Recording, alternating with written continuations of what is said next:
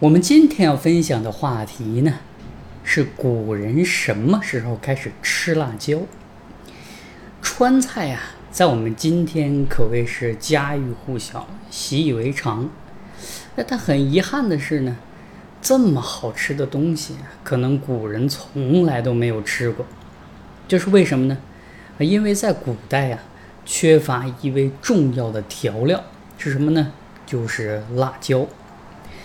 根据我们前面的讲解呀，我们都知道辣椒呢，并不是我们本土的产物，而是从海外传过来的。那在没有辣椒的日子里，中国人是如何吃饭的呢？又是从什么时候中国人吃上辣椒了呢？我今天啊，就带着大家来梳理一下中国人的吃辣简史。正如前面所说呀。辣椒并不是我们本土的作物，那么世界上最早吃辣椒的人是谁呢？啊，是美洲的印第安人。所以说，我们的辣椒啊，自然也就是从美洲传过来的。那这个辣椒是什么时候漂洋过海来到了我们国家落地生根呢？这个时间呢，大体可以判断是在明末。关于辣椒的首次记载呢，是始建于明朝万历年间的高廉的《尊生八件》这个笔记里边。那这是否意味着在明代之前啊，中国人就没有办法去吃辛辣的菜肴了呢？其实也不然，因为啊，在辣椒到达我们这儿之前，我们本土已经形成了一些比较常用的香辛辣调味料了。最常用的辛辣调味料是什么呢？嗯，有三种啊，一种是花椒，一种是吴茱萸，一种是生姜。这个吴茱萸呢，还有一个名字就叫做茱萸。哎，关于茱萸啊，王维写过一首诗，叫《遍插茱萸少一人》。很多人认为啊，茱萸可能是一种很文雅的观赏类的植物。但是很少有人知道啊，这个东西就是古代很常用的一味辛辣调味料。你以为人家玩的很高雅，没想到人家想的呀却是美食，这个可能出乎很多人的预料。那么在这三种里呢，哪一种是古人用的最多的辛辣调味料呢？那必然就是花椒。在唐代啊，有三分之一的菜肴都要加入花椒。哎，所以我们可以看到啊，虽然辣椒进入中国很晚，但是中国人开始探索辛辣味的菜肴可是非常非常的早了。哎，说到这儿啊，我们有一个问题开始浮出了水面：既然古人已经开始探索了辛辣味的菜肴了，而且，辣椒在明末就已经传入到了中国。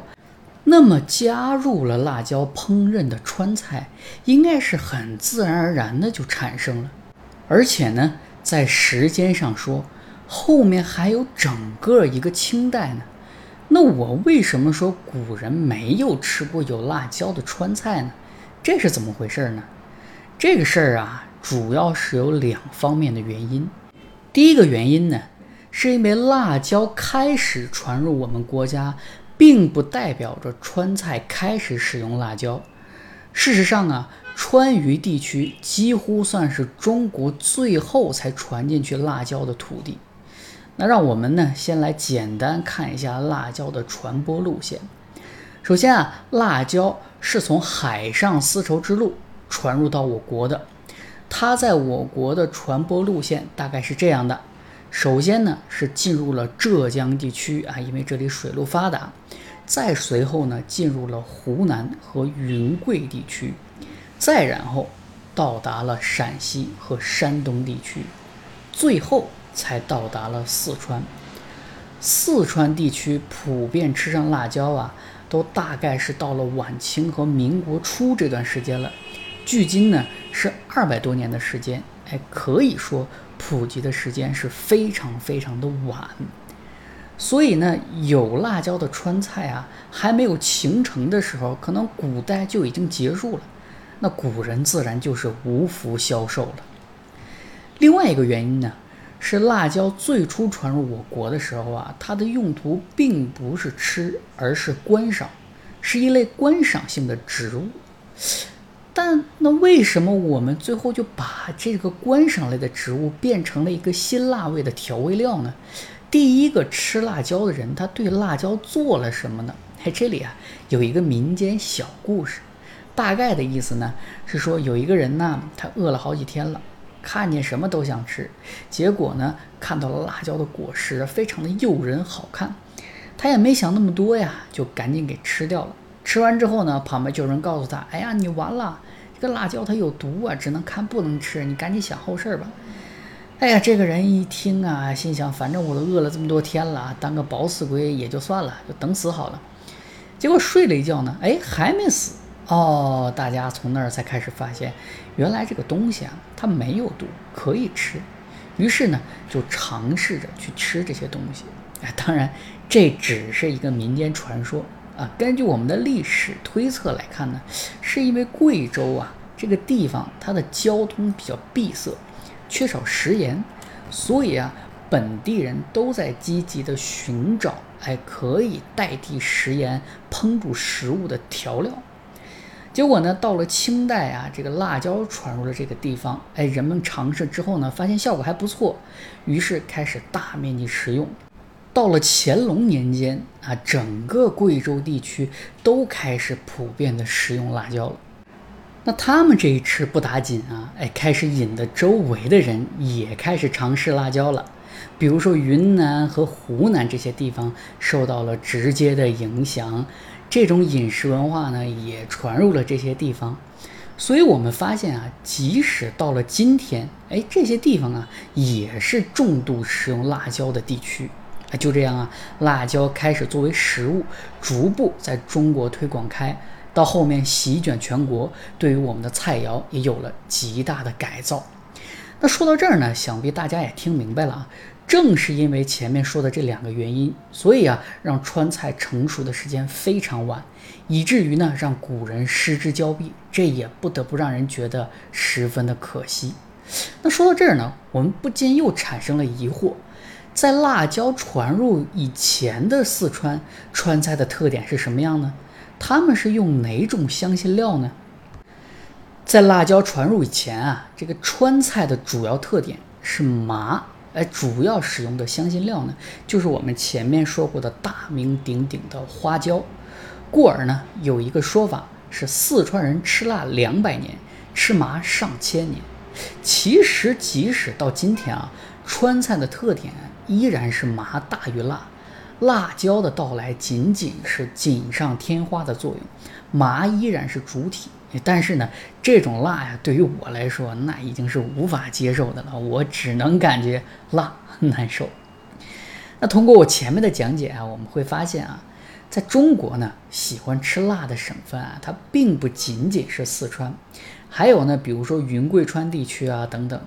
那么这么多省份里，哪个省份是最爱吃辣的呢？虽然这个答案呢可能会让很多人不服气，但是根据调查呢，这个答案啊依然是四川。根据历史地理学者蓝勇先生的统计呢，中国饮食辛辣指数最高的地方是川渝地区，指数达到了一百五十一。第二呢是湖南啊，辛辣指数呢是五十九。啊，第三呢是湖北啊，辛辣指数二十九点二，最低的是广东，辛辣指数八点八四，连川渝地区的零头都没达到啊！这个我们国家真的是一个地大物博的国家，饮食差异这么大，所以你可以看到啊，虽然川菜呀依然是以麻为主，但是呢，他们的饮食辛辣指数啊依然是能傲视全国。当然啊。可能很多地方不服，比如说湖南、江西这些地方，那这个你们去吵架啊，我不负责当裁判。那为什么四川这个地方啊会这么钟爱辣椒呢？其实呢，这跟他们的地理环境有很大的一个关系。因为四川呢这个地方，它的居住环境啊光照比较少，其次呢是冬季比较湿润啊，基于这些原因，让他们产生了吃辛辣的这么一个习俗。当然。我们不得不说，虽然四川这个地方啊，它是一个特别流行吃辣的地方，哎，但是呢，却不是中国最大的产辣椒区。中国最大的产辣椒区是哪儿呢？可能人很多不太信啊。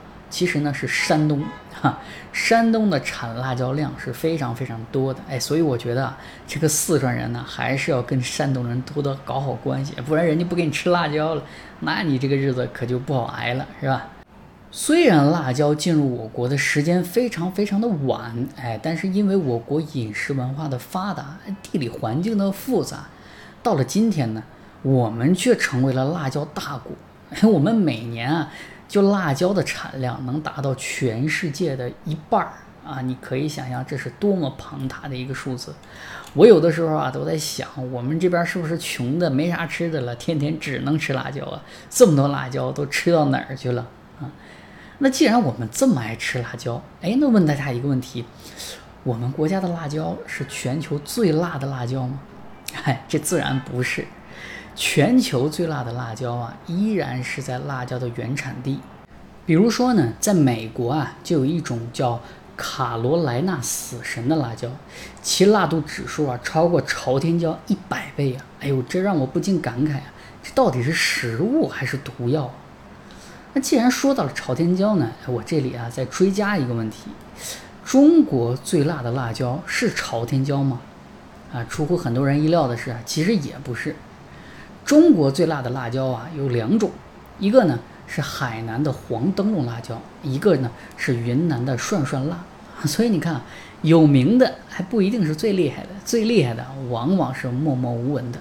当然呢，无论这个吃辣文化呀是多么的绚烂无比呀，是多么的流行，这对于一个不爱吃辣的人来说啊，我觉得一切都与我无关。啊，在我经历了无数次被餐饮老板当成异类的经历。我也不禁想问，这个吃辣的快乐，它到底在哪儿呢？